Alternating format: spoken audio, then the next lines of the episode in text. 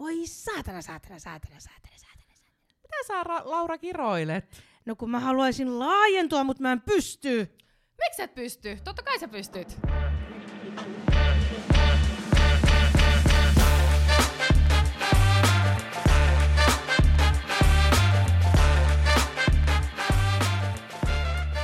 Hei, tervetuloa Elämäni Yrittäjänä podcastiin. Kuuluuko mun äänestä, miten innoissaan mä oon? No ainakin me mittailtiin sulta verenpainetta ja pulssia tässä vähän aikaa sitten, mutta siis onneksi ollaan saatu tää tilannetta sottua ja onneksi kaikki on hyvin. Studiossa on 2 sairaanhoitajaa, me saadaan kyllä hoidettua toisiamme, mikäli tää innostus kasvaa liian suureksi. Siis meillä on täällä studiossa tänään arvon vieras, kansanedustaja, yrittäjä, mitä muita titteleitä? Hei, diiliohjelman kuningatar, leijonan luolan leijona, Noora Fagerström, tervetuloa! Kiitos. No aina mahtavia nämä alkuesittelyt. Oikein kuuntelevat, että mikä sieltä tulee. Ja vielä yhden lisään, idoli. Hei, idoli on kova. Kiitos. Mahtavaa olla täällä. Ja ihanaa, kun sä tulit. Me fiilattiin tätä paljon ja sydämemme ovat laajentuneet, koska tulit tänne, koska tämä on meille tärkeä juttu ja ihanaa, että tämä oli sullekin tärkeä sun kiireisiin aikatauluihin.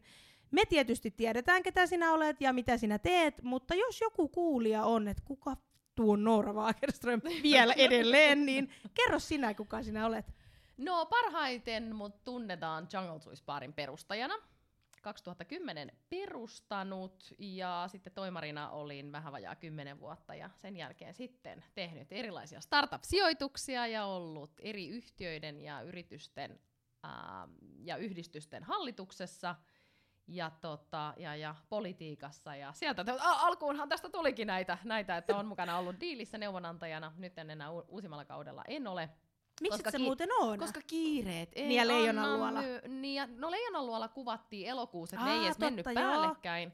Mutta diili on 6 viikkoa, joo, ne kuvaukset.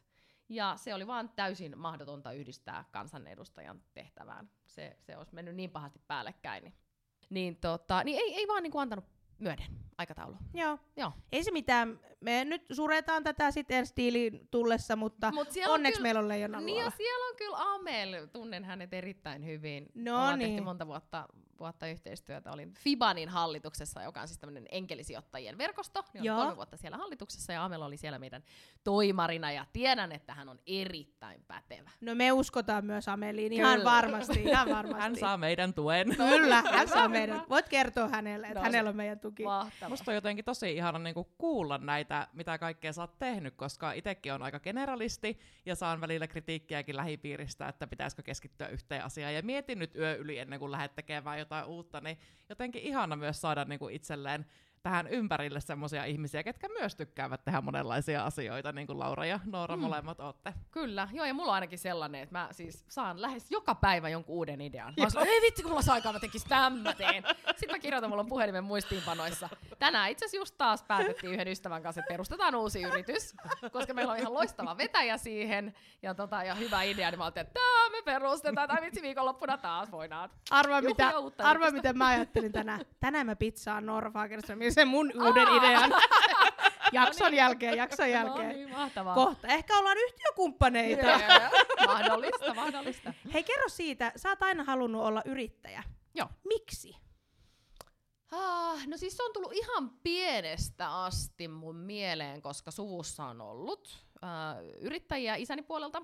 Setäni oli yrittäjä ja sitten vaarini on ollut yrittäjä. Sitä en kyllä muista sitä aikaa, mutta tavallaan siellä on ollut semmoinen yrittäjyys. Siellä puolella ja musta se on ollut aina jotenkin kauhean kiehtovaa. Ja että mitä sä sit niinku teet? Sitten setäkin on sanonut, että voit valita. Yrittäjänä voisit niinku valita, että mitä sä teet ja milloin sä teet ja loma-ajat voi itse valita ja työajat ja näin. Niin musta se oli niinku äärettömän kiehtovaa. Ja sitten ehkä niinku toinen juttu siinä on ollut se, että mä jotenkin aina vähän niinku tai mulla on ollut vaikeeta sen kanssa, että jos mä oon ollut jossain työnantajalla töissä ja mä oon antanut jotain uusia ideoita, kehitysideoita ja ajatuksia, niin niitä ei ole otettu huomioon. Sama. Mua ärsyttää sille, kun mä tiedän, että tää kannattaisi tehdä näin, että usko mua. Silleen, no niin, toi on ihan kiva idea, mutta no niin, seuraava. Niin kuin silleen taputellaan päähän ja rauhoituhan nyt vähän ja nukuu yhä yli. Joo, sitten silleen, että ei vitsi, että tää on niinku ihan kauheeta, että miksei tätä voi tehdä ja niinku kipuilu sen kanssa. Joo. Mä ajattelin, että minä itse, että kun minä perustan yrityksen ja minä olen sitten vastuussa niistä päätöksistä, niin sitten niitä minä voin tehdäkin. Joo. Niin se on niinku kans ollut yksi sellainen. Sulla on ollut 100 ideaa myös ennen Jungle Juice Baria. Kyllä. On ollut. En edes muista ihan ekaa, mutta siellä on ollut siis, mä oon halunnut olla lääkäri, parturikampaaja. Sitten kun mä menin Haaga-Heliaan opiskelemaan liiketaloutta, ja siellä oli tämmönen yrittäjyyslinja. Ja siellä sitten totta kai monta muutakin hyvin tämmöistä idearikasta. Niin meillä oli radiokanava, sitten meillä on ollut susipaari, sitten tuli tämmöinen nettivaatekauppa. Mä ajattelin, että mittatilauksena farkkuja. Okei. Joo, mentiin tosi pitkällekin sen kanssa. Ja sitten mulla on ollut oma tämmöinen urheiluvaate merkki mielessä ja yökerho. Ja en edes muista mitä kaikkea, mutta siis ihan tosi paljon kaikki. Se on kyllä jännä, miten se pää lähtee. Joillain on niinku satoja ideoita ja sitten joillain ei ole mitään. Ja sitten tämäkin on sellainen, että eihän se ole mitään mullistavaa. Mä en ole ikinä keksinyt sellaista ideaa, mitä ei olisi koskaan ollut olemassa. Että en mä niin luova ole. Niin. Että en mä olisi mitään volttia koskaan keksinyt. Niin. Mutta se, että sit kun sä näet jonkun asian, että ei vitsi, tän voisi tehdä niin paljon paremmin. Että hei, tossa on ideaa. Joo. Ja se saattaa niinku lähteä jostain. No esimerkiksi, jos niinku sen verran sanon tästä Jungle Juice Barista, että olihan mä nähnyt näitä mehubaareja. Mutta yksikään niistä, mitä mä olin nähnyt, niin ei ollut mulle riittävän terveellinen. Joo. Et siellä käytettiin jäätelöitä ja sorbettia ja oli sokerimehuja ja tavallaan se ei ollut niinku viety loppuun asti. Joo. Niin mä ajattelin, että mä haluan sellaisen, mikä on ihan oikeasti terveellinen, että sinne ei lisätä mitään purkkimehua. Et sit tavallaan niinku se rakentuu siihen, että sä saat jonkun idean ja sit sä lähdet rakentaa, jolloin siitä tulee niinku oman näköinen. Mä kuuntelin tän sun menestysreseptikirjan ja siinähän sä kerrot, että menikö te Ruotsiin ja teidän päivän ohjelma oli kytätä. Kyllä. Näitä muita mehupaareja. Ja mä ajattelin siinä vaiheessa, että okei, että niinku...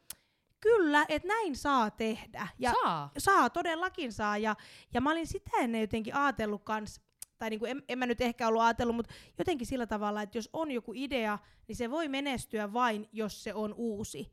Niin minunkin vanhan ihmisen silmiäni avasi myös tämä sinun kirjasi siitä, että se ei ole niin. Vaan jos sulla on joku vanha idea, hei kuten Kovasen taksit, Sä voit brändätä tiiäks, niinku uudelleen tollasia niinku aloja ihan jopa. Kyllä. Että kyllä yrittämisessä on niinku paljon mahdollisuuksia. Sanoit, että oot kasvanut niinku yrittäjäsukuun, niin sano please näille ihmisille, ketkä ei ole kasvanut yrittäjäsukuun, heitä on. Ja niinku sano jotenkin niin, että se on myös ihan ok, jos siellä taustalla niinku perheessä ei ole ollut sitä yrittämistä. No siis sen verran haluan ehkä tuohon korjata, että eihän niinku mun äidin puolelta ei ole ollut. Joo. Ja heidän kanssaan niinku suurimman osan ajan viettänyt ja he on hyvin niinku työläisiä ja monta työtä tehty samaan aikaan. Et en mä oon niinku kasvanut siinä ympäristössä, mutta mä vaan näin, että musta se oli jotenkin hirveän kiehtovaa. Niin se on todellakin ok. Niin. Joo, ei sitä tarvitse. Äitikin, kun kerroin hänelle, että musta tulee yrittää, niin sanoit apua. Mitähän siitäkin tulee? Vähän semmoinen, että mä en ainakaan osaa sua auttaa yhtään. Niin. Ja heidän puolelta niin ei minkäänlaista semmoista. Niin kuin just sitä mä tarkoitin, että tavallaan, että jos haluaa olla yrittäjä, niin ei, että kyllä siihen voi myös kasvaa. Totta kai. Niin. Mutta se lähtee itsestä ja siitä, että mullakin on ollut pienestä asti, että mä halusin. Mutta eihän se aina mene näin. Et moni on jopa ehkä vähän vastentahtoisesti joutunut yrittäjäksi tai päätynyt yrittäjäksi. Et eihän se ole mikään sellainen, että mä oon aina unelmoinut siitä, vaan niinku erilaisista tilanteista ja niinku tapahtuneista. Ehkä tietynlaiset tapahtumat tai tilanteet johtaa sitten siihen, että susta tulee yrittäjä. Sekin on musta niinku tosi ok. Et ei se niinku tarvii jotenkin olla sellainen, että mä oon aina halunnut olla yrittäjä ja nyt mä lähden niinku yrittäjäksi, vaan siis aika näyttää. Ja kaikista ei missään tapauksessa ole yrittäjäksi. Eikä tarvitse olla. Ja sitten toi niinku yrittäjyyden määritelmä on oikeastaan niinku todella epämääräinen, jos sitä ei ole elänyt sitä yrittäjyyttä. että sitä ei niinku tajuakaan, että siitä pystyy oikeasti niinku rakentamaan just sen oman näköisen arjen. Ja mitä sekään niinku edes tarkoittaa, että kun mulla on ollut just se, että no musta ei ainakaan tule ikinä yrittäjää ja on just tehdastyöläisten lapsia tälleen. niin, mutta sitten kun lähteekin, että jostakin syystä lähteekin siihen yrittäjyyteen, niin sitten sen vasta edes niinku tajua, että miten sitä voi edes ihmisille avata, että mitä niinku yrittäjyys edes tarkoittaa ja mitä se yrittäjä edes on. Kyllä, ja sitten tämäkin, että onko se niinku yksin yrittäjä, että sä teet vain yksin ja teet vaikka sellaista työtä, mitä sä et voi korvata jollain niinku toisella. No esimerkiksi parturikampaajat ja fysioterapeutit, hierojat, kaikki missä sä tavallaan itse olet fyysisesti tekemässä sitä, niin sehän on hyvin erilaista yrittämistä kuin sit vaikka se, että sä perustat osakeyhtiön ja palkkaat sinne paljon työntekijöitä ja lähdet kasvattaa sitä. Et sekin on niinku tosi, tosi erilainen. Mutta ehkä sen verran vielä tuohon aiheeseen siitä, että näitä ideoita kun tulee, että sen ei tarvitse aina olla mitään mullistavaa. Mutta se mikä on tosi tärkeää, niin miettiä, että mikä on erottava tekijä. Joo, totta. Et se, että miten mä niinku haluan nyt erottautua. Että mä perustan jonkun sellaisen yrityksen, joka on ollut, ala on ollut olemassa 100 vuotta, Joo. ja nyt sä haluat niinku sinne tehdä jotain muutosta. Niin sit se, että mikä se on se juttu, Joo. millä sä lähdet niinku kilpailemaan, niin sitä on musta tärkeä miettiä. Ja se ei aina tuu kovin helposti. Että sä mietit, että sä haluat jotain tehdä, mutta et miten mä nyt erottaudun. Niin sitäkin on niinku hyvä pallotella ihmisten kanssa, koska sittenhän niinku monesti myös oma idea lähtee eteenpäin ja sä saat ehkä uusia oivalluksia. Niinpä, ja ihan saattaa jopa vaihtua. Kyllä, ehdottomasti saattaa sitäkin. Kyllä. Me ollaan tehty tai tekemässä jakso siitä, että miten se yrittäjyyden aloittaminen ei ole niinku helppoa. Ja säkin oot tehnyt 5 eri työtä, jotta sä oot saanut sitä varallisuutta ja päässyt niinku aloittaa sitä yrittämistä, niin kerro vähän niinku siitä vaikeudesta ja siitä hitaudesta ja siitä, niinku, että mikä sut saa sinnittele siellä, kun kaikki on niin sakelin vaikeat välillä, että ei, niinku, ei jaksa. Ja kaikista vaikein, mikä itse asiassa on, niin sen jälkeen kun sä oot keksinyt sen idean, mahdollisesti jopa perustanut yrityksen, tai voi olla, että sä oot vasta perustamassa, mutta kyllähän niinku raha on suurin este. Totta kai sen lisäksi, että sä uskallat lähteä, mutta se, että jos sä tarvit tietyn verran pääomaa kasaan, niin tosiaan sä joudut välillä tekemään paljonkin töitä, että sä säästät. Mäkin monta vuotta tein montaa työtä ja säästin. Mutta se on kuitenkin aika pientä, mitä niinku säästöön saa, että sitten kun se pääoman tarve saattaa olla niinku kovinkin suuri, niin sitten se, että uskaltaako lähteä ottaa lainaa, saako siihen mahdollisesti jotain sijoittajia mukaan, ja sitten kun se toiminta käynnistyy, niin lähteekö se heti, niin ei.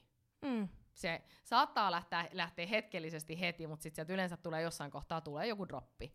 Ja sitten se, että miten sä saat sen niinku rahan riittämään, niin musta tuntuu, että moni yrittäjä niinku kipuilee sen kanssa, että sitten ne kokee, että tästä ei tule mitään, tää on liian hidasta, mä en pääse eteenpäin. Ja sitten niinku siihen jotenkin jäädään helposti jumiin, ja musta siitä ei ehkä niinku puhuta edes riittävästi. Ei puhutakaan, ja mä oon just tässä dropissa itse, että mun yritystoiminta on niin epävakaata, että mun oli niinku pakko ottaa siihen palkkatyötä lisäksi, että mulla on itsellään varmempi, parempi olla, että mä henkisesti vaurioidu kokonaan. Ja se on tosi niin kuin, musta siitä ei puhuta yhtään. Joku varmaan miettii, että mikä yrittäjä tommoinen onkaan, kun ottaa sitä palkkatyötä siihen niin kuin lisäksi. Tai se on se tulevaisuuden työntekijä, mistä oikeastaan niin kuin on tämä meidän podin iso idea se, että pystyy yhdistelemään erilaista. Et hyvin tehty, Laura. Elää yhtään, jos niin kuin soimaa tästä. En soimaakaan. Tai yritän olla soimaamatta, mutta jotenkin niinku, että tämä ei ole mitään helppoa. Ei niin. Tämä ei ole niinku mitenkään helppoa. Tämä on oikeasti niinku kovaa peliä.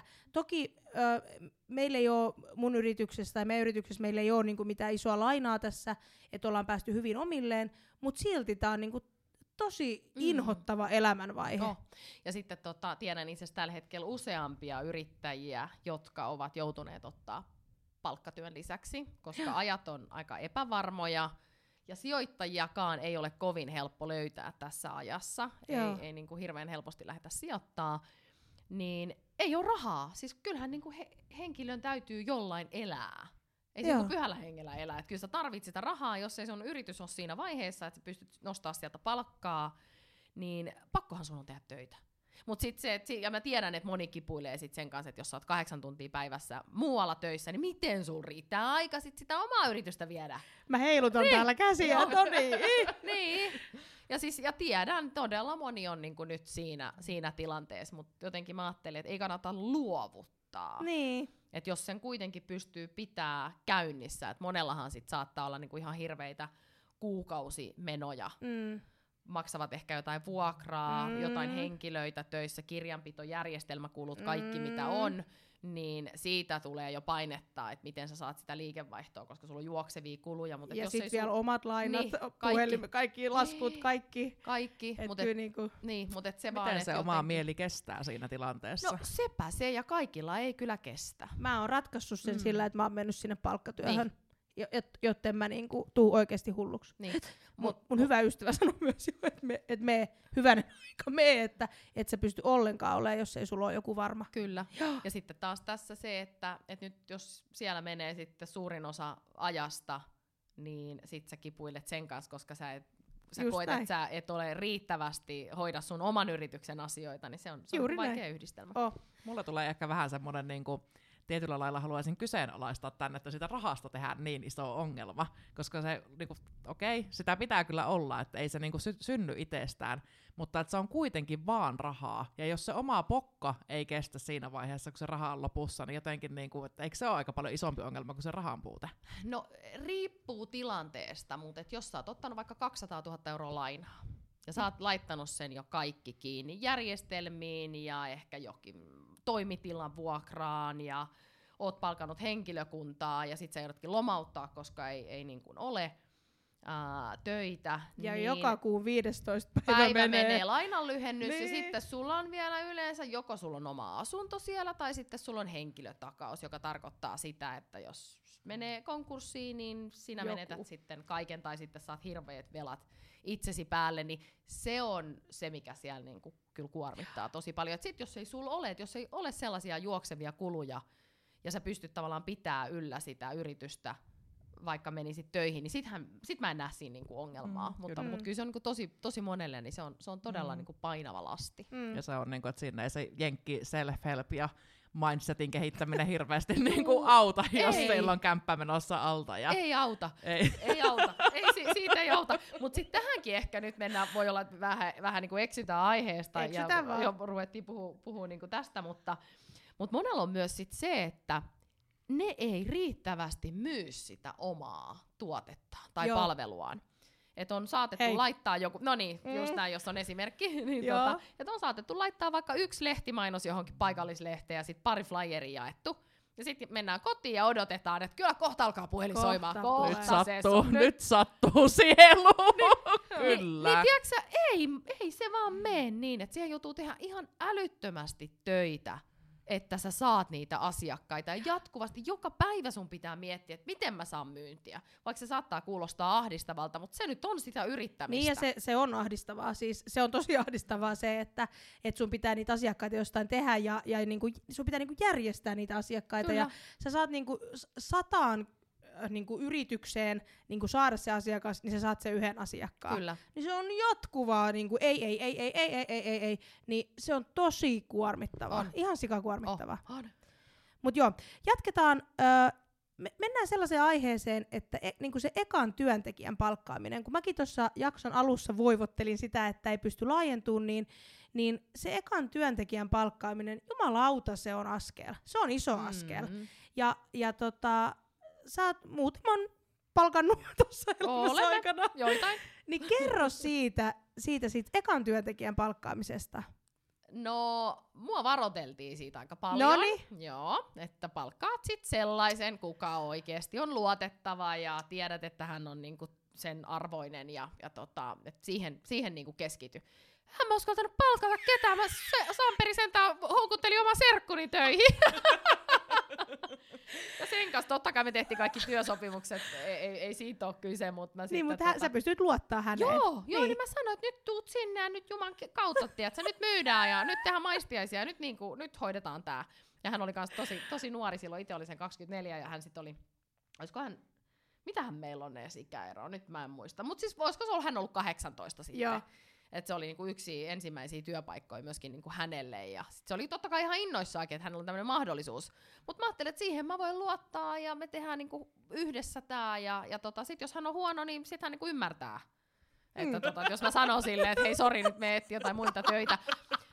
Mutta mut näin. Ja sitten seuraavat, ketä sieltä on palkattu. No yksi tuli siis itse asiassa yhden ystävän kautta. Hän niin kuin suositteli sitä, mutta kaikki siitä seuraavat niin omikavereita. Sen takia kun mä ajattelen, että niihin mä voin luottaa, joo, mä sit tiedän. Ja ne tulee, ne ei soita maanantaina, kun pitäisi aukea 8:00, niin 7:50, että moi, mä oon nyt vähän flunssassa tässä. Joo, ei. Ja niin kuin, tiedätkö, joo, tiedän.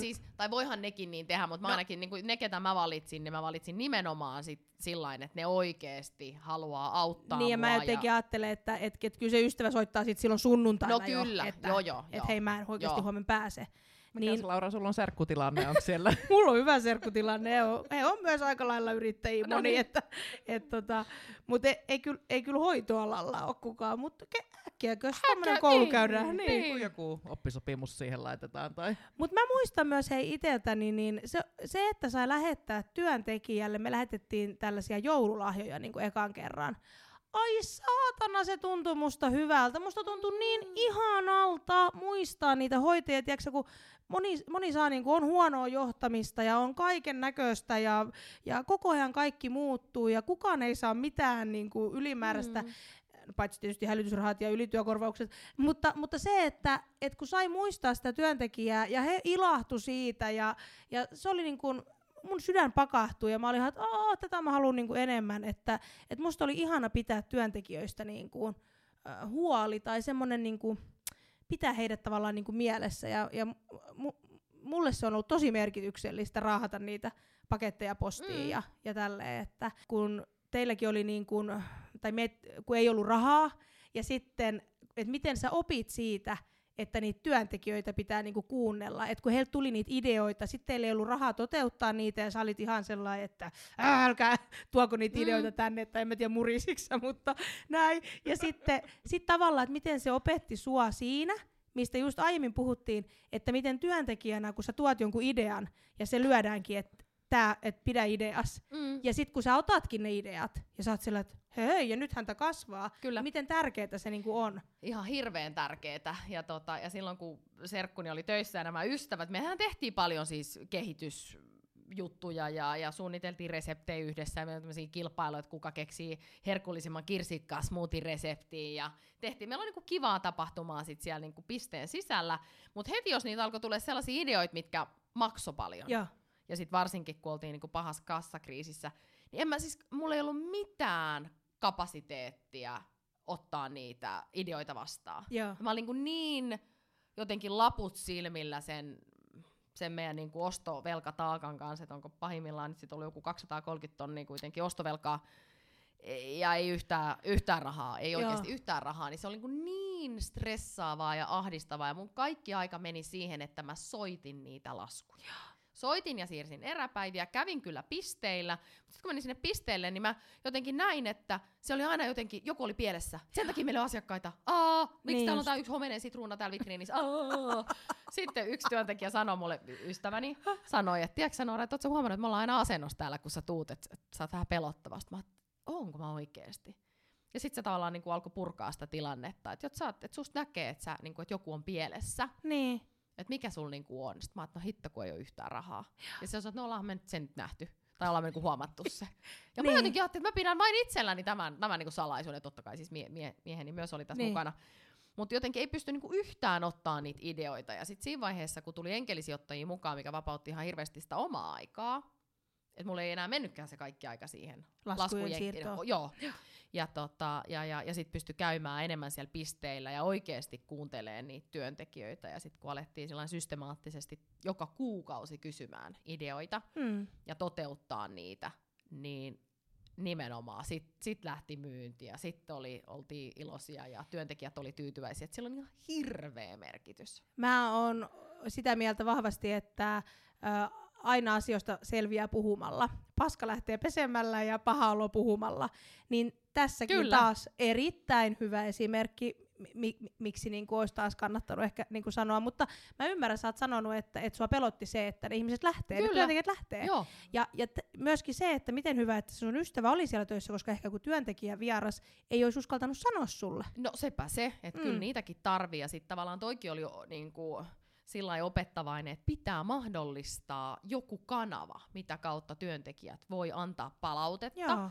Et meillä oli kyllä tämmöisiä niinku kerran vuodessa tehtäviä työtyytyväisyyskyselyitä, anonyymejä, mutta se oli liian harvoin.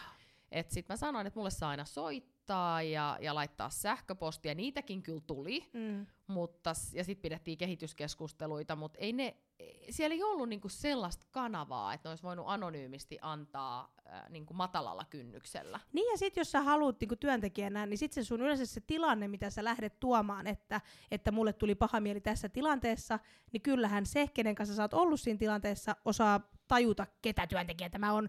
Ja tavallaan niinku, se on varmasti monen työntekijän pelkokin, että sit niinku se, kenelle sitä palautetta antaa, ei ota sitä niinku, niin kuin isolta joukolta, vaan se kohdistaa sen siihen yhteen ja rupeaa miettimään, niin kuin, tai mä jotenkin ajattelen ainakin näin, niin toi on tosi hyvä, että tuot ton esiin, että niitä palautekanavia pitää olla ja tosi niin kuin just usein kysellä sitä. Kyllä. Ja sitten ja totta kai joo, että jos on vähemmän työntekijöitä, niin sitten ne saattaa ajatella, että muuthan heti sitten sieltä tunnistetaan ja ei ehkä niin kuin just uskalla antaa sitä palautetta, mutta on se kyllä niinku vaikeeta. Sitten sä yrität miettiä, että millä saadaan nämä laskut maksettua. Nyt mä en halua sanoa meidän kassakriisistä työntekijöille, koska ne muuten lähtee. Sitten mä oonkin vasta ihan kusessa. Mulla ei ole yhtään tekijöitä siellä. Ja sitten kuitenkin haluat pitää heidät tyytyväisenä.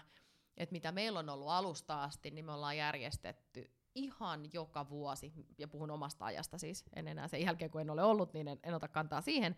Mutta siis silloin kun mä oon ollut toimarina, niin joka vuosi meillä oli kesäjuhlat ja meillä oli pikkujoulut. Hei. Ja me aina keksittiin jotain. Sitten päälliköille meillä on ollut 4 kertaa vuodessa tämmöiset päällikköpäivät. Okay. Pidettiin aina palavereita, käytiin ajankohtaisia asioita läpi. Sen jälkeen käytiin jossain sirkuskoulussa tai pakopelihuoneessa tai mitä näitä on ollut kaikkea.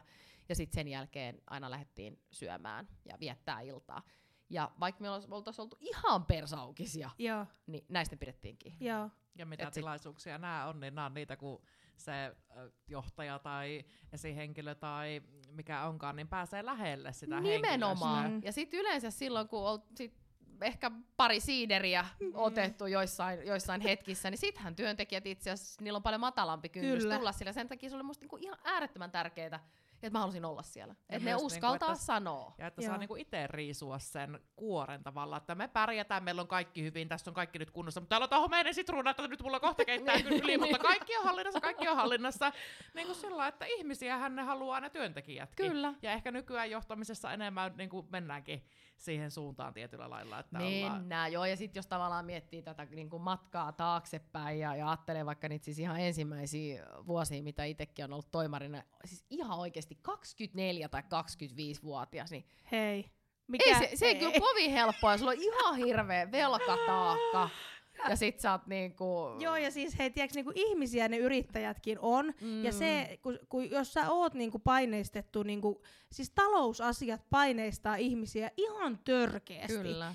Ja sä et käyttäydy niin, miten sä käyttäytyisit normaalisti, kun sulla on se talous siellä harteilla, ja sä mietit, että selvitäänkö me, ja meneekö tässä kaikki, meneekö tää talo, ja niinku, niin ne on tosi isoja juttuja, ja niinku painaa, että niinku ehkä yritän vaan sanoa sitä, että niistä kannattaa mieluummin puhua kuin vaan niinku, tiiäks, tiuskiin menemään. Niinku sellainen, että kyllä. Haluaisin tavallaan niinku normalisoida sitä, että niitä on niitä talousvaikeuksia yhdellä sun toisella. On. Ja sit just tääkin, että kun sit ihmiset on niin erilaisia, että tavallaan sekin, että miten just niinku kokee erilaiset tilanteet ja palautteen antamiset. Et esimerkiksi kaikillehan ei voi antaa palautetta samalla tavalla. Niin, tai ollenkaan. Osa haluaa niinku todella suoraa ja älä yhtään kiertele ja nyt kerrot ihan suoraan vaan mitä oot mieltä ja miten hän pärjää. Ja toiset niin hyvin pehmeästi ja vaikka olisi tehnyt hirveitä virheitä, niin todella niinku kannustavasti. Ja tavallaan sekin, että miten ne ottaa näitä eri tilanteita. Kyllä meilläkin on ollut sit sellaisia, ensimmäisten työntekijöiden joukossa, ketkä tuli silloin niin kuin alkuvaiheessa, niin ne on itse asiassa edelleen Jungle Juice Barissa töissä. Oikeesti? Joo, siellä on kaksi sellaista, ketkä edelleen siellä. Niin oikein kertoo, että niinku ihan ovat olleet tyytyväisiä. Ihan tyytyväisiä on ollut. Ja tulee niinku itsellä mieleen kanssa, kun on niinku lähihenkilönä ravintola-alalla ja hoitoalalla työskennellyt, niin kyllä silloin nuorena oli aika, mäkin olen varmaan just vähän päälle parikymppinen ollut, kun on ollut esihenkilönä, niin aikamoinen rooli ollut niin kuin ajatellut, että nyt mun täytyy näyttää siltä, että mulla on tää niin kuin paletti koko ajan tässä hallinnassa ja mä oon tässä ajan tasalla ja nämä ihmiset on mulla niin kuin hyppysissä, mä tiedän koko ajan missä. Niin kuin, että kun nykyään mä voin olla silleen, että mä oon ihan pihallahan, mä muistan eilistä päivää, enkä mä niinku edes mun omaa elämää suunnilleen hallitse. Mut silloin nuorempana jotenkin oli niin jäätävä se näyttämisen tarve. Kyllä. Mä mietin yksi päivä postin kassaan, mikä helvetti on mun henkilötunnuksen loppuosa. Oikein, siis meni kauan, et sain sanottua. Se postin työntekijä varmaan luuli, et ei mulla oo. Mikä se on? Hei, mennään eteenpäin kasvamisesta. Niin te loitte sen ekan pisteen Jumboon, eiks niin? Kyllä. Tuli vähän yllätyksiä, piti vähän viemäreitä vedellä ja muuta, kulut kasvoi, mutta se oli hyvä piste. Oli. Näin mä oon ymmärtänyt. Sitten nopeasti ekana vuonna perustitte 4 pistettä ja kerroit tässä aiemmin, että kun puhuttiin niin, että sitten kun te kasvoitte oikein isolla koolla, niin sitten tulikin vuodessa 25 pistettä. Kyllä. Niin kerropa siitä, miten ihmeessä te uskalsitte lähteä seuraavaan ja kolmanteen ja mitä sitten, kun se ei tuottanutkaan ja mitä siinä tapahtui, kun 25 pistettä tulee yhtä aikaa? Aloitetaan siitä, että se ensimmäinen toimipiste tosiaan Jumbossa, niin sehän oli oikeasti tosi hyvä ja mulle tuli sellainen... Onko se edelleen olemassa? On. Joo. Niin mulle tuli sellainen, että näitä lisää, äkkiä, nyt on kiire. Ja mistä tää johtui, niin oli se, että siis porukka tuli ottaa valokuvia. Samaa, mitä me oltiin tehty Ruotsissa, kun lähdettiin perustaa tätä, että käytiin ottaa laitteesta kuvia ja miten kierto menee siellä pisteen sisällä ja kirjoitettiin muistiinpanoja, mitä ihmiset ostaa ja näin. Ja yhtäkkiä meille alkoi tulee niitä. Siellä oli justkin semmoinen kundiporukka, joka oli hemmetti koko päivän siinä. Ne osti kyllä aina niitä tuotteita, mutta mä tajusin heti, että ei perkuleet, mitä nää tekee. Ne kirjoitti kaikki, mitä asiakkaat ostaa, mihin kellonaikaan, otti valokuvia. Ja sitten mä muistan, kun mä kävin kysyyn niiltä, että mitä te teette, niin sitä, että me suunnitellaan Turkuun samanlaista. Mitä mä voin tehdä? Herranjum. Siis ei voinut mitään muuta tehdä kuin perustaa seuraavaan. Ei todellakaan. Ja kolmannen samaan aikaan. Niin mä ajattelin, että ei vitsi. Ja Turkuun. Turkuun. Ehdottomasti. Se tuli kyllä vasta myöhemmin. Mutta mulla tuli sellainen, että mun on pakko ottaa parhaimmat liikepaikat nyt. Heti. Et apua, että joku tulee kilpailemaan mukaan. Kauheeta. Mutta se tavallaan lähti siitä, että nyt äkkiä näitä lisää. Sitten kun se Jumbo oli niin hyvä, niin mä ajattelin, että kyllähän tämä nyt niinku tehdään laskelmia. Mutta mikä oli virhe, niin oli se, että me tehtiin ne vuokrasopimukset näihin seuraaviin paikkoihin aika samaan aikaan kaikki, mutta me ei oltu odotettu niitä seuraavia avauksia, että miten ne tuottaa. Ahaa. Eli tää sitten, kun me avattiin seuraava piste, niin sehän ei niinku todellakaan ollut lähelläkään budjettia, mitä me oltiin tehty. Joo. Ja teki tappioa, sitten avattiin 3. paikka erittäin kaukana, vielä kauempana kuin tämä 2. paikka. Siitä budjetista, mikä oltiin asetettu, ja ihan hirveät tappiot. Siis siitä niin kuin budjetista... Kuukausi, niin, että tavallaan kuukausi, mitä me oltiin tehty kuukausibudjettiin, että paljon on liikevaihtoa, paljon tulee käyttökatetta, niin me ei oltu niin lähelläkään. Mutta ei me oltu tehty sellaista tavallaan toisenlaista arvioa siitä, että mitä jos se onkin vaikka puolet vähemmän se myynti, niin se oli hyvin karu se tilanne. Ja sitten vielä se 4. paikka. Ja se 4. paikka oli alkuun itse asiassa hyvä, se oli lentokentällä. Nyt mä en muista enää kummin päin ne meni, mutta anyway, 3. tai 4. paikka lentokentälle, joka oli alkuun hyvä, mutta sitten sinne aukesi Alepa. Me oltiin siis sen turvatarkastuksen niin kuin toisella puolella, Ei siellä sisällä vaan ulkopuolella, ja siellä ei ollut mitään, mistä saisit nopeasti ostettua välipalaa, niin meillä oli ihan hirveästi niitä työntekijöitä, lentokentän työntekijöitä kävi siellä. Mut sit kun Alepa aukesi sinne viereen, niin ne perhana siirtyi sinne Alepaan. Se on aina tää S-kauppa tulee ja pilaa kaiken. Aina! Niin sit meillä putosi myynnit ihan hirveästi ja ei me oltu sitä osattu ottaa huomioon, että tällainen voisi olla niin kuin millään lailla riskinä, koska joo, oltiinhan me kaikissa kauppakeskuksissa, missä oli kaupat, ja me ei vaan niin kuin osattu tätä yhtälöä. Niin, niin siinä sitten vähän niin kuin kävi semmoisia huonoja, huonoa tuuria ja osaamattomuutta. Mutta me ajateltiin kuitenkin... Edelleen olitte alle 30. Joo, edelleen oltiin jotain. Mies ei kyllä ollut, mutta minä olit. Joo. Mutta jotenkin me ajateltiin, että meidän täytyy vaan saada näitä paikkoja. Ja sit niinku tuli vaikeeta. Mutta se mikä nois on, että et monet saattaa niinku kipuillakin sen kasvun suhteen. Et jos sulla on yksi hyvä paikka, puhutaan nyt tämmöisestä niinku kivijalkapaikasta, että sulla on olemassa oleva fyysinen joku paikka ja se on tosi hyvä. Niin siinä on riski lähteä kasvaa. Et sitten sit kun sä perustat sen seuraavan, niin sulla ei kuitenkaan ole vielä sellaista mahdollisuutta palkata sinne toista tämmöistä hallinnon tyyppiä. Ja sitten sieltä tulee niin kun sairaslomia enemmän ja yllätyksiä ja työntekijöitä ja se niin kun muuttuu vaikeammaksi. Sun oma aika menee huomattavasti niin kun kapeammaksi. Mm. Joudut pitää kahdesta paikasta huolta ja sitten varsinkin jos lähtee niin kun siitä eteenpäin, niin sitten se taas niin kun menee hankalammaksi. Et mun mielestä niin kun, et yksi paikka jos on, niin kannattaa kyllä tosi tarkkaan miettiä, että kannattaako edes, tai onko järkeä lähteä laajentaa. Et ainakin mitä itse muistan, niin kaikista vaikeinta oli niin kuin toisen pisteen ja niin kuin kymmenennen pisteen välissä, niin se aika. Et sit kun oli 10 paikkaa kasassa, ja totta kai siis riippuu liikevaihdosta ja ostoista, mutta ainakin meidän bisneksessä se oli silloin niin, että kun meillä oli yli 10 paikkaa, niin meidän ostot putosi merkittävästi, että me saatiin huomattavasti parempi kate. Jolloin se niinku rämppää sen, että sit se niinku lähtee menee siitä hyvin ja sit sulla on jo niinku mahdollisuutta palkata sinne hallintoon porukkaa. Mut se väli siinä, niin se oli ihan hitsin vaikeeta. Okei. Joo. No mikä on salaisuus siihen, että milloin tavallaan sit kannattaa miettiä sitä, että nyt mä teen tän pirkonpullan myös Turkuun tai johonkin muualle. Mikä se on sitten se askelmerkki tavallaan? No, tietenkään ei oo mitään tiettyä askelmerkkiä. No ei, ja sitten se riippuu hirveän paljon siitä, että mikä tavallaan se tavoite ylipäätään on, ja saako sinne ensinnäkin hyvän vetäjän. Et jos miettii, että haluaa lähteä niinku oikeasti isosti laajentaa, niin kyllä mä sanon, että ne ensimmäiset pisteet kannattaisi olla niinku samassa kaupungissa. Se on paljon helpompaa. Joo, logistiikka ja työntekijät pelit ja kaikki. Että sit jos sulla on Turussa yksi ja sä lähdet laittaa Helsinkiin toista, niin ai. Siinä saa notari vedellä. Kyllä. Ellei sitten saa, että ottaakin jonkun vaikka osakkaaksi tai jollain optioilla mukaan, että sä saat jonkun sinne Helsinkiin tai Turkuun, sinne toiseen ja vetämään sitä. Mutta et 2 paikassa itse ei pysty olemaan samaan aikaan. Et se vähän riippuu, että mitä niinku haluaa. Mutta sitten ehkä vielä tämä, että kun kysyit, että et kun oikeasti alettiin kasvaa kunnolla, kun yhtenä vuotena perustettiin 25 paikkaa, niin sen mä voin sanoa, että se on kyllä aikamoinen show. Sirkus pyörii. Meilläkin oli vielä pienet lapset, 3 lasta, ja siis se oli hyvin kaoottista, muistan vaan sen. Niin. Totta kai olihan meillä jo iso hallinto, ja meillä oli niinku henkilöt, ketkä hoiti niitä avajaisia, mutta oli siinä kyllä säätämistä.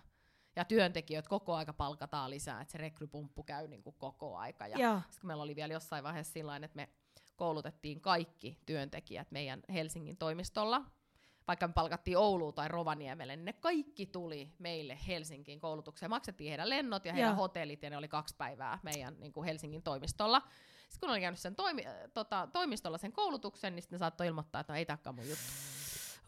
Sitten silleen, että no niin, ja sitten rekru uudestaan auki ja lennätetään nyt sit se yksi tyyppi sieltä Rovaniemeltä taas Helsinkiin. Ja se oli vähän säätöä, mutta me haluttiin silloin, koska yksi meidän arvoista oli heimo, niin me haluttiin luoda sitä heimohenkeä, semmoista yhteisöllisyyttä jo heti aluksi. Ja me tehtiin tämmöisiä ryhmäkoulutuksia sen takia, että siellä tavallaan tulisi tämmöinen ryhmäytyminen, vaikka ne menikin eri pisteille töihin, mutta tavallaan koki jo kuuluvansa johonkin, ja sitten saatiin siitä tosi hyviä tuloksia. Mutta oli se kyllä niinku, se oli kyllä show, että avataan tonne ja yhtäkkiä jotkut lamput ei tulekaan ajoissa ja tuolta puuttuu tiskipöytä ja noin mokaston yhden, ne poras väärin sen yhden näytön sinne ja sitten on toi ja tää ja... hyvänen aika.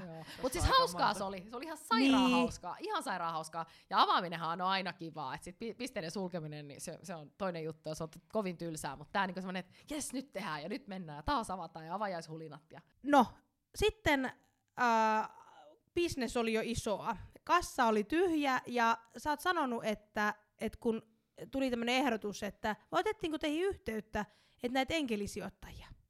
Joo. Ja sit sä oot, oot sanonut, että se narujen irrottaminen, että se oli vaikeeta. Niin kuin tuossa aluksi puhuttiin, että yrittämisessä se, että sä saat itse päättää, niin sehän on niinku parasta. Ja sitten tuleekin se, että okei, mun pitää nyt antaa tästä vähän köyttä tonnekin, niin mitä siinä niinku... Tapahtuu. Joo, no meillä tuli noi enkelisijoittajat tuli alkuvuodesta 2013. Tai siinä tuli itse asiassa 2 eri erässä. Ensin tuli 3 sijoittajaa ja sitten tuli 2 leijonaluolasta. Ketä leijonaluolasta silloin tuli? Ari Lahti ja Riku Asikainen. Just niin joo. Oli, joo. Mutta se, että tuli enkelisijoittajat, niin se oli mulle tosi vaikea päätös ylipäätään lähteä siihen niin kuin prosessiin, että lähdetään etsiä näitä enkelisijoittajia ja tehdään osakassopimukset ja määritellään roolit. Mistä tämä idea tuli näihin? No kun se oli meidän viimeinen oljenkorsi. Meillä ei ollut mitään muuta. Me oltiin kaikki muut käytetty, oltiin otettu lainat ja laitettu miehen vanhempien kesämökkiin vakuudeksi yhteen lainaa ja ihan siis ihan hirveällä riskillä. Joo. Ja silti me oltiin ihan lirissä. Niin... Sitten mä googlasin, että yrityskassakriisissä, mitä tehdä? Sitten sen lisäksi, että sieltä tuli velkasaneerausehdotuksia ja muita, niin sieltä tuli tämmöinen kuin FIBAN. Ja niin sanoikin, että Ameli, ketä on nyt tässä diilissä, niin hän oli siellä silloin toimarina, mutta siis FIBAN on tämmöinen enkelisijoittajaverkosto. Joo. Laitettiin sinne hakemus, jota mietin kyllä todella pitkään. Et mieheni oli sitä mieltä, että ehdottomasti laittaa hakemus ja me ei siinä mitään menetetä. Joo. Ja mä olin silleen, että apua, että jos joku tästä kiinnostuukin, niin mä en halua myydä.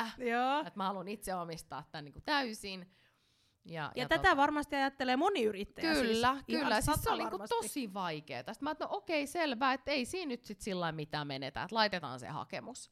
Ja ei mennyt montaakaan päivää, kun sieltä sit otti yksi sijoittaja yhteyttä ja hän sanoi, että on meidän vakkariasiakas, että hän haluaisi lähteä tähän mukaan, mutta yksin hän ei lähde. Et monesti siis enkelisijoittajat tekee tämmöisenä niin kuin syndikaattina sijoituksen, joka tarkoittaa sitä, että tullaan samoilla ehdoilla mukaan ja sama valuaatio ja näin. Niin että hän ei lähde yksin tähän mukaan, mutta että kerätään porukka. Joo. Ja sitten me ruvettiin listaamaan ominaisuuksia, että mitä me tarvitaan, että rahaa saadaan. Hän oli niin kuin hyvin varma siitä, että rahaa kyllä löytyy, mutta minkälaista osaamista me tarvitaan. Ja sitten meille itse asiassa kaikista tärkein oli se, että me löydetään siihen joku kahvila- tai ravintola-alan ketjuttanut henkilö. Että hän tietää ne haasteet ja mahdollisuudet ja on niinku tehnyt sen aikaisemminkin. Ja mä olin ajatellut, että 3-4 kuukautta menee, niin sitten meillä on jo se löydettynä. Tämä enkelisijoittajaporukka, niin meillä meni yli vuosi. Okei. Et se oli niinku todella pitkä. Miten te sitten pysyitte sen vuoden hengissä? Ja se oli se kaikkein vaikein vuosi. Se oli niinku niin hankalaa ja vaikeaa. 3 trattamerkintää ehti tulee. Ja sit, mikä tämmöinen trattamerkintä? No, maksuhäiriömerkintä. Joo, niin sit kato, meillä oli aikaisemmin tukut oli toimittanut meidän pisteille. Päälliköt teki tilauksen tukkuun ja sieltä tuli raaka-aineet. Niin. Mutta kun meillä tuli näitä maksuhäiriömerkintöjä, niin kukaan ei lähettänyt meille mitään tavaraa. Niin miehen kaikki aika meni siihen, että hän kävi siis tukun ja näiden pisteiden välillä autolla edestakas. Kävi viemässä tavaraa. Kaikki päivät. Mun Elina, mikä sun syke on? Mulla on 125. Suunnilleen sitä luokkaa. Ja mun aika meni tähän, että mä soitan niitä laskuja. Että anteeksi, me ei makseta. Mutta tässä vuoden päässä on rahaa sitten. No sitten tuli niin. Joo. No sitten nämä enkelisijoittajat. Ja siis tälleen jälkeenpäin kun ajattelee, niin se on ollut yksi mun parhaimmista päätöksistä. Ja ei pelkästään sen takia, että me saatiin sitä rahaa, vaan me saatiin erittäin arvokasta kokemusta.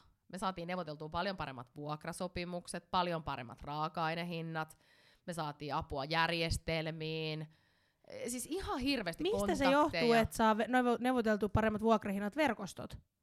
verkostot, ja sitten heillä oli sellaisia vinkkejä, mitä me ei edes tiedetty, että voi käyttää. Ahaa. Tämmöisiä niinku break-optioita ja sellaisia, että sä pääset, niinku, että jos sulla on 3 vuoden sopimus, niin sä voitkin neuvotella, että sä pääset siitä vuoden jälkeen eroon, mutta siinä on tiettyjä vipuja, mitä siitä niinku säädellään. Mutta ei, me tiedä, me luultiin, että jos on 3 vuoden sopimus, niin on 3 vuoden sopimus. Niin. Piste. Piste. Suomessa asutaan. Niin kyllä, niin, mutta ei meekään. Siellä on kuule, aina voi neuvotella. Niin sitten näistä kun me opittiin ja sitten näistä raaka-ainehinnoistakin tavallaan, että tiedettiin, että miten kannattaa kilpailuttaa ja kysyä näitä, niin siis ihan merkittäviä säästöjä saatiin aikaa ja totta kai niin kun opittiin. Niin se oli kyllä tosi opettavaista. Joo. Et en enää niin kuin... että jos joku kysyy multa, että kannattaako tämmöisiä sijoittajia hankkia, niin totta kai pitää siis selvittää se niinku tilanne, että mitkä mahdollisuudet siinä on, mutta siis ehdottomasti suosittelen. Niin. Se itseltäkin vapauttaa yllättävän paljon, kun monesti yrittäen aika yksin. Mulla ei nyt ketään, kelle mä purkaa, ja vitsi, kelle mä nyt sanon tästä, ja kuka voi mua auttaa. Ja sitten kun suomalaiset on vähän huonoin kysyä apua, vaikka mun mielestä tässä kysyy paljon enemmän. Mut sitten sulla on joku siitä. Niin. Mut sitten jos sulla onkin sellainen, että sulla on vaikka hallitus. Ei siellä tarvitse olla montaa henkilöä, mutta vaikka yrittäjä yksin ja 2 hallituksen jäsentä ja sitten hallituksen kokoukset pidetään säännöllisesti kuukausittain tai joka toinen kuukausi. Niin noi on niinku parasta siinä. Sitten sä saat palloteltua, niillä on ideoita, niillä on heti joku kontakti. Soita tolle, kysy tolta. Niin se on tosi antoisaa. Miten mä saan nyt, ehkä on kiinnostunut muutamasta sijoittajasta, miten mä saan, miten he nyt tällaista pientä Laura Nuotion somerolta, niin 100 kilometrin päästä Helsingistä, mihin mä soitan, miten mä saan musta tiedon sinne FIBANille? No FIBANiin on helppo laittaa hakemus. Siellä mä kävin kattoi FIBANin sivuin, oli englannin kielellä. Niin se on kyllä totta. Joo, mun pitää osata engelskaa ainakin. No se on kyllä ihan totta, joo. Sun pitää no, kyllä puhua engelskaa. No mä ehkä osaan vielä englantia. Somerollakin opetellaan englantia. Joo. Mut siellä on kyllä, että ne ketä niitä hakemuksia siellä käsittelee, niin ne on kyllä suomalaisia. Okay. Et sinne on kyllä tullut suomalaisia, tai siis suomenkielisiäkin hakemuksia, niistä soitetaan kyllä sit perään, mut on siellä siis suomenkielisiä esityksiä, sit jos pääsee pitchaamaan. Okay. Ne edustaa kerran kuukaudessa tällaisia pitsaustilaisuuksia, mihin sitten kutsutaan yrittäjiä. Et jos pääsee sinne, niin on niitä pitsauksia tehty suomeksi. Mutta se johtuu siitä, että siellä on aika kansainvälinen sijoittajaporukka. Just. Sen takia se on englanniksi. No mitä mun pitää olla sellaista siinä yrityksessä, että et miksi mun kannattaisi tavallaan ottaa sinne FIBANin niinku yhteys, jos ei tää kassakriisi nyt vaikka olisi? Mikä on niinku se, että mitä ne siellä, ne odottelee siellä sormet syyten? No nehän odottaa tietenkin tuottoa rahalleen. Okei, no niin selvä. Joo. Ne haluu tuottoa rahalleen ja sitten ne katsoo, että onko se järkevää. Et ne laskee vaikka 5 vuodelle sen, että mitä siitä olisi mahdollisuutta saada. Et toiset haluu tämmöisen niinku osinkokoneen. Joo. Ja toiset sitten ajattelee, että siinä on niinku exit-potentiaali. Et vaikka sijoittajat haluaa hyvää yrittäjille ja haluaa auttaa heitä eteenpäin, niin ei se mitään hyvän tekeväisyyttä pelkästään ole. Niin kyllä ne haluaa sille korkotuottoa. Joo. Jäi kesken, kun mun ajatuskato meni tässä seuraavaan, että miten mä nyt saan itsestäni tiedon? Mä menen sinne fiban.fi. No siellä sitten ihan vaan hakemusta kehiin, mutta siis kyllähän sinnekin tulee aivan valtavasti ihan niitä hakemuksia. Et ei siis, siinä on niinku pieni osa, ketkä pääsee eteenpäin. Ne menee kyllä semmoiseen järjestelmään, mistä sitten nämä sijoittajat voi lähteä hakemaan, mutta tällä hetkellä varsinkin niin on tosi vaikea saada sijoitusta. Ja johtuu ihan siis tästä meidän yleisestä taloudellisesta tilanteesta ja korkeista koroista, että aika moni sijoittaja sijoittaa velkarahalla myöskin, niin se on niinku yksi syy tähän, ja tosi paljon tulee koko aika uusia ideoita. Et se on melkein kaikkein paras, että jos tietää suoraan tai on ottanut selvää, että kuka voisi olla tästä alasta kiinnostunut, kenellä voisi olla jotain annettavaa hänen taustansa vuoksi, niin niitä lähestyy henkilökohtaisesti. No. Hakeeko enemmän ihmiset nykyään enkelisijoittajia, koska tuntuu, että siitä on puhuttu paljon enemmän ja ehkä Suomessa vielä aika uusi ilmiö on tunnetulla tasolla. On ja siis tollaiset, ketkä oikeasti tekee paljon enkelisijoituksia, niin nehän saa siis niinku kymmeniä hakemuksia päivässä tai tämmöisiä niinku ideoita, siis tämmöisiä pitch-dekkejä. Itse en ihan niin aktiivisesti sijoita, mutta sanotaan, että kyllä mullekin niinku ehkä keskimäärin 1 tulee päivässä. Oikeesti? Joo, kyllä niitä tulee tosi paljon. Soittaako sulle siis ihminen vai? Soittaa, sitten tulee paljon, tulee linkkarin kautta, sähköpostia, Instagramia. Miten sä jaksat niitä käsitellä? No en mä siis, jos ne on kirjoittanut saatteen auki ja mä näen suoraan, että mä en ole välttämättä niin kiinnostunut. Joo, jos joo. Mä näen, että ne on lähettänyt sen monelle, että siinä lukee vaan, että hei tässä meidän pitch-dekki, että jos oot kiinnostunut, niin ota yhteyttä. Niin jos ei mua yhtään kiinnosta, niin mä en välttämättä sit niinku, niitä käy sitä niin tarkasti sit läpi. Mut sit heti jos siinä on joku sellainen, että hei me oltais kiinnostuneita sinusta ja voisitko katsoa tän ja antaisitko vaikka jotain palautetta, jos et ole itse kiinnostunut lähteä tähän mukaan, niin mä pyrin kyllä aina vastaamaan. Okay. Mut täytyy myöntää, että niitä kyllä aika paljon tulee, sähköpostiakin tulee aika paljon, että aina en ihan kaikkiin en ehdi vastaamaan. Niin mä mietin sitä, että jos nyt tuolla on joku sijoittaja, jos mä olisin nyt vaikka sijoittaja ja sanoisin, että mä voin tästä niinku, tai että minä olen enkelisijoittaja, niin tuliskohan mulle sellainen ähky, kun kaikki maailman ihmiset lähettäis mulle, niinku, että mä tarviin, mulla olisi tämmöinen osaamista, tämmöistä osaamista, että mulle varmaan tulisi sellainen, että niinku, lopettakaa, että haluaisitko kun Instassa voi sulkea sen kommentoinnin. Joo, niin tulisi sellainen, että lopettakaa se lähettäminen, että en ole lähes nyt mihinkään mukaan. Ja. No mut sit jos ei oo, niin kyllä niistäkin sit yleensä tietää, että ketkä tekee paljon näitä sijoituksia, niin kyllä niistä on jo niinku maine sen verran niinku kirinnyt, että jos niillä on semmoinen, että mä en nyt tänä vuonna sijoita ollenkaan, niin sit se kyllä leviää aika hyvin. Ja kyllä usein niin se tulee myös suositusten kautta, että jos mä käyn jotain keissejä läpi ja sit mä oon ehkä sitä mieltä, että mä en nyt ole oikea henkilö, mutta mulla tulee heti joku mieleen, että hei ota tähän yhteyttä, niin mä linkkaan ne, että hei, että moikka Pekka, tässä on sulle nyt Laura lähetti mulle tämän, mutta sä voisit olla kiinnostunut, ehditkö kommentoimaan? Ja sitten tavallaan siinä on linkki ja sit mä en ole enää siinä välissä. Ja näitä musta tuntuu, että niinku aika paljon tehdään ja ne ehkä sit enemmän jättää sen muistin jälkeen, että se tulee jonkun suosituksesta. Ja verkostottaa jälleen kerran kyllä. Ja aika hyvän tekeväisyyttä hei. Että sä linkkailet tuon menemään. Mutta sitä se kyllä on. Kyllä siellä oikeasti sit halutaan näitä yrittäjiä auttaa. Ja sit se mikä on tosi mielenkiintoista, niin siis näitä ideoitahan on vaikka ja mitä, että välillä oikein ihmettelee ja sillain niinku äimistelee, että mitä, tällainenkin idea, että okei, vau, että tämä onkin tosi erikoinen. No, nyt se on siis sillä ihan mielenkiintoista. Niin, no nyt tämän shown jälkeen, tämän meidän nauhoituksen jälkeen, kun mä aion pitsata sulle tämän mun mahtavan bisnesidean, niin mä paljastan sulle nyt jo, että mulla ei ole vielä mitään toimintaa tässä. Aha, no niin. Onko se ihan turn off, että onko se sellainen, että No sanotaan näin, että suurin osa sijoittajista ei sijoita ideaan. Joo. Ainakaan niin kuin minun tuntemistani. Itse olen sitä tehnyt, sanotaan, että ehkä puolet näistä, missä olen mukana, niin ne on näitä ideatasolla tai ideasta lähteneitä. Ja mä oon nyt vähän semmoisen periaatepäätöksen tehnyt itselleni, että mä en enää pelkkää ideavaiheella mukaan, mutta arvaa miksi. No. Sen takia, koska ne on niin älyttömän työllistäviä. Niin. Ja mulla ei niinku just nyt ei ole siihen aikaa. Ja monesti yrittäjät sit sanoo, että ei kun kyllä mä hoidan, kato, kyllä mä sitten ja mulla on tästä tiimi. Mutta nyt niinku tästä, mitä on itsellä kokemuksia muutaman vuoden takaa, niin se puhelin soi aika paljon. Tarvii erilaisia exceleitä ja apua kontaktit. Ja sitä, tätä. Ja sitten ei olekaan myyntiä, ollaan pulassa, mä joudun menemään töihin, mitä mä nyt teen. Ja sitten mä huomaan, että se itse asiassa kans kuormittaa tosi paljon, kun itsellä on kalenteri aika täynnä. Mm-hmm. Että sitten kun nämä tulee vielä kaikki siihen päälle, kun mä sanon, että mä voin sitten joissain auttaa. Niin tavallaan niin muiden murheet. Niin sitten niin että kaatuu päälle ja apua ja nyt mä mokasin tossa ja sitten sen takia en niin kuin mielellään lähde. Mutta kyllä mä tiedän, että on sitten sellaisiakin, ketkä oikeasti tekee päätyökseen sijoittamista ja ne haluaa sitten antaa aikaa ja keskittyä, mitä itsekin on aikaisemmin tehnyt, mutta just nyt tämä elämänvaihe. Niin ja sä et ole kuullut mun ideaa vielä. En olekaan. Se voi olla ihan loistavaa, että se voi olla, että mä perun puheeni. Tämähän on jotenkin niin kuin ihan loistava kuulla myös se, että niin niinku tämmöisenä niinku yksiyrittäjänä, kun sitten taas kun puhutaan oikeasti paljon niinku isommista asioista, niin yhä korostuu oma jaksaminen, rajojen vetäminen. Kyllä. Että niinku, ja vielä pitää tärkeämpi olla ja tarkempi niinku siinä, että mitenkä pitää itsestään huolta. Musta jotenkin ihanasti sanotit tuota niinku rajojen vetämistä, että nyt minä en oikeesti ja mulla on nyt tää kalenteri täynnä ja raja on vedetty tähän. Et miten sä oot oppinut vetämään näitä rajoja? No ihan vaan sillä, kun huomaa, että ihan oikeesti ei yhtään. Burnoutin kautta.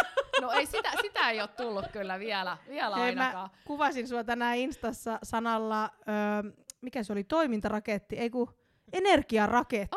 Eikö se ollut aika hyvä? Oli, joo, niin. Siis näin sen mä jain sen, joo, se on aika hauska. Niin, oli, energiaraketti joo, painaa menemään, niin kyllä vaan tekee sit, kun on paljon tehtävää. Kyllä, mutta sitten ehkä tässäkin tavallaan, mikä niinku on musta jotenkin hankala tilanne, niin on se, että monet yrittäjät, niin ne haluaa, tai ei yrittäjät, vaan yrittäjäksi haluavat, niillä on tää idea, nyt ne haluaa lähteä sinne. Ja sitten se raha muodostuu ongelmaksi. Heillä ei ole riittävästi pääomaa, ne pitsaa startup-sijoittajille, ja harva haluaa lähteä siihen ideavaiheeseen mukaan. Niin ne on tosi jumissa, että mitä sitten? Ja siinä ei niinku ihan hirveästi, ei välttämättä ole vaihtoehto, että jos ei saa ELYltä tai... Niin, mutta sitten jos ei välttämättä saa, saa riittävästi. Joo. Nyt on myöskin niinku lainanehdot on kiristynyt aika paljon. Joo, ja korot on hirveät, riski on isompi. On, Business Finland, ELY, sitten joitain, jos on joku kansainvälinen hanke, niin voi EU-stakin jotain niinku tukea saada. Ja sitten niinku pankit ja startup-sijoittajat ja ehkä siis, no sitten jos mennään vielä pidemmälle, niin joukko nämä velkakirjat ja muut, mutta Mutta on se hankalaa. On se hankalaa, ei se ole mikään... Ei. Läpihuutojuttu. Ei oo. Sanoitkin tuossa aiemmin, tai oot sanonut jo monta asiaa, että mihin yrityksen pitää kiinnittää huomioon. Sanoitkin tuossa, että kun ne sijoittajat miettii, niin he miettii sitä, että miten he saa tästä sen rahan pois. Mitä muuta sellaista on, mihin meidän yrittäjien kannattaisi niinku kiinnittää se huomio, että me niinku saataisiin sieltä ne hakemukset läpi ja sinne sijoittajien silmille? No...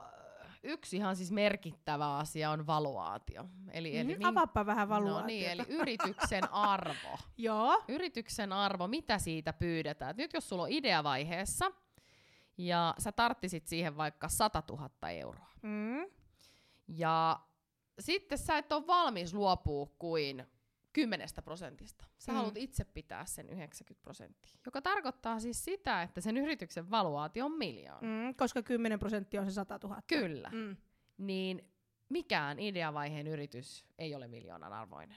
Tai voi olla, nyt yleistän, voi olla jotkut peliä nää appi. Niin, mutta ei se ideana ole. Mutta ei se ideana se ei ole. Niin. Et se on niinku monelle myös sit sellainen, mihin kompastuu. Siis monelle yrittäjälle, että ne kompastuu siihen, että ne valuoi, eli arvioi sen yrityksen arvon liian suureksi, jolloin siitä ei ole niin kuin, se ei ole kiinnostava tapaus. Ja tämä on varmasti myös, tämä samahan on asuntokaupoissa, niin ketä myy sitä omaa asuntoa, niin heille se on niinku 1,5 miljoonaa. Kyllä. Ja sitten sillä ostajalle se on sellainen, että mä voin tästä 50 000 maksaa, että mä nyt tekee tämä kaikki uudelleen. Just näin. Niin tämä sama on niinku myös yrittäjillä. En mä ole mitään enkelisijoittajuushommia tehnyt, mutta on huomannut leijonan luolasta, että siellä niinku, mä oon ihmetellyt, miksi niillä on niin pienet prosentit. Kaikilla on joku, tän saa 53% vastaan. Tai siis niin on tosi pienet prosentit. Jos vertaa vaikka niinku Amerikan leijonan luolaan, niin siellähän on aina ihan 100 000 50% vastaan tyyppisesti. On. Ja tää on kyllä yksi, mikä on Suomessa mun mielestä semmoinen niin me ollaan haaste, ehkä vähän tämmöisiä ahneita. Joo, ja halutaan niinku pitää itsellä se. Joo, kyllähän mä mieluummin, niinku, että jos mulla on 100% omistusosuus ja sitten on 200 000 lainaa, niin mä omistan 200 000 lainaa. Mutta sen sijaan, että vaikka mä möisin niinku puolet jollekin ja sitten mulla olisikin joku niinku 1,000,000 arvoinen 50%, niin onhan se nyt järjelläkin niinku fiksumpaa. Mieluummin pienempi pala isosta kakusta kuin iso pala pienestä kakusta. Näinhän sitä sanotaan. Niin. Mutta sit monet yrittäjät kyllä, ja totta kai ovat saaneet siihen siis neuvoakin, mikä on semmoinen tietynlainen nyrkkisääntö, että kun sinne tulee lisää niitä rahoituskierroksia, koska yleensä yksi ei riitä, niitä tullaan tekemään useampia, niin sinne kuitenkin pitäisi jäädä sille yrittäjälle aina yli 50%. Onko sen takia, siis kirjoittamaton sääntö vai? On. Okay. Sen takia, että sillä yrittäjällä on motivaatiota ja se kokee omistavansa enemmistön ja sitten tavallaan, että jos miettii, niin kun, no riippuu tietenkin osakassopimuksesta ja hallituksesta, mutta yleensä sit siellä on niin kun määräysvalta, kun on yli 50%. Niin tämä on tavallaan se, että ne lähtee sit niin hirveän korkeasta valuaatiosta, että sillä ensimmäisellä kierroksella ne joutuu vain 10% luopumaan. Mutta tämä tavallaan niin kun vähän vääristää sitä logiikkaa siinä niin arvonmäärityksessä. Kerro vielä nopeasti loppuun, että milloin tämmöisiä rahoituskierroksia, mistä minä nyt tiedän, kun haen sitä ensimmäistä sijoittajaa sinne mun yritykseen, että mä joudun vielä 2. ja 3. sijoituskierrokselle. Voinko mä tietää sellaista niin kuin ennakkoa? Et välttämättä. Joo. Joissain tapauksissa tiedetään se, että jos mennään vaikka uusille markkinoille, sä tiedät, että saat, no vaikka joku appi, no aika niin kuin yleisiä tänä päivänä, että perustetaan joku appi, otetaan eikä Suomen markkina haltuun ja nyt haetaan rahaa siihen, että saadaan markkinoitusta täällä Suomessa ja kehitettyä eteenpäin. Seuraavaksi mennään muualle Eurooppaan, haetaan siihen rahaa ja sitten 3. kierros on, kun lähdetään jenkkeihin. Okay. Niin tämä on niin kuin aika sellainen tyypillinen niin kuin tuollaisissa KV-keisseissä. Monessa yrityksessä sä oot mukana, osaatko sä laskea niin pitkälle? No en mä, kun mä oon tässä pari konkurssiakin kyllä yrityksiin tehty, mihin on lähtenyt startup-sijoittajaksi, mutta oiskohan niitä nyt sitten ehkä, montahan vitsi, niin oiskohan niitä ehkä 8. Okei, vaan! Mä ajattelin, että sulla on joku 20, kun sä oot kanniston leipomossa niin. Ja missä lienee sä oot. Niin ja sitten osassa mä oon hallituksessa, mä en oo omistajana, vaan hallituksessa, että niitäkin on sitten niinku. No milloin yrittäjä tarvii hallitukseen ulkopuolisen?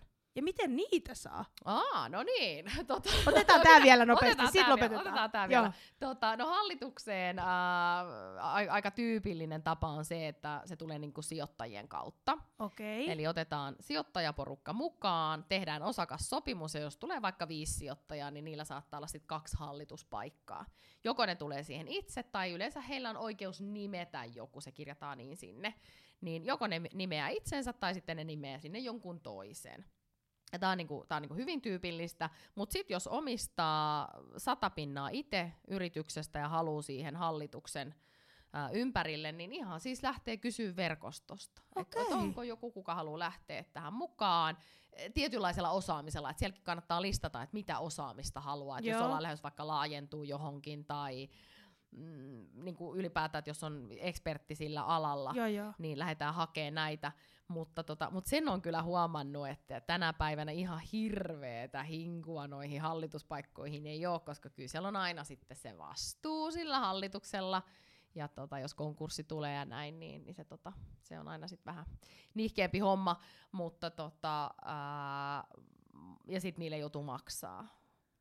Niille hallituksen jäsenille, jos ne on ulkopuolelta, mutta jos ne tulee niinku sijoituksen kautta, niin aika monessa tapauksessa, varsinkin alkuvaiheessa, niin niille ei makseta mitään, vaan se tulee sen niinku omistuksen kautta. Jos se hallitus, ulkopuolinen hallituslainen lähtee siihen hallitukseen mukaan silleen, että se ei tule niinku sijoituksen kautta, vaan tavallaan niinku omasta mielenkiinnosta tai pyynnöstä, ja se saa siitä rahaa, että se tulee sinne, niin mikä onko se palkkio, mikä häntä motivoi, vai onko se vaan semmoinen, tiedätkö, idean, elämän, toiminnan kehittäminen? No riippuu tosi paljon. Et saattaa olla siis se, että ne on oikeasti asiantuntijoita sillä alalla ja ne näkee, että he haluaa auttaa tässä, että he haluaa olla mukana. Toinen mahdollisuus on se, että ne haluaa hallitusammattilaiseksi. Me haluaa niin kuin keissejä, ne haluaa oppia siitä, koska se on myös tavallaan tietynlainen sellainen niin kuin merkki CV. Ne on tehnyt hallitustyötä, se on aika vastuullista ja siinä oppii paljon. Ja sitten, sitten totta kai, jos on niin kuin omia intressejä tai sitten saatetaan tehdä näinkin, että ei tule edes viralliseksi hallituksen jäseneksi, vaan tulee tämmöiseksi niin kuin advisoriksi. Joo. Eli niillekin maksetaan, mutta ne ei ole virallisesti missään niin kuin hallitus tässä niin kuin luettelossa. Okay. Et ne ei ole virallisia vastuuhenkilöitä, mutta ne on kuitenkin niissä hallituksen kokouksissa mukana ja antaa sit sitä kautta. Ja sitten totta kai jollekin se voi olla ihan niin kuin rahakysymyskin. Joo. Mm. Valitettavasti me joudutaan lopettamaan. Nyt mä odotan sitä pizzausta tämän aloituksen jälkeen. Ai mikä sieltä tulee? valitettavasti joudutaan lopettaa ja pääsen pitsaamaan mun kädet hikoon niin kovin. Ja kiitos Noora, kun sä tulit meidän podcastiin. Kiitos tosi paljon. Tämä oli todella mielenkiintoinen ja opettavainen vierailu ja päästiin taas vähän syvemmälle näihin bisnesenkeliin ja muihin kuvioihin. Niin, se on ollut vielä hirveästi kaikkea. No niin, täytyy ottaa toinen jakso. Joo, ensi vuonna vaikka. Tässä kaikkien kuulen Noora Fagerström lupautuu myös seuraavalle kaudelle vieraksi. No niin. Joo. Hei, kiitos paljon kuuntelijoille ja me nähdään ensi keskiviikkona ja löydymme Spotifysta ja YouTubesta ja jos tekniikka suo, niin jossain vaiheessa muissakin kanavista, mutta laittakaa Instagram-tili seurantaa ja kiitos tosi paljon ja kiitos.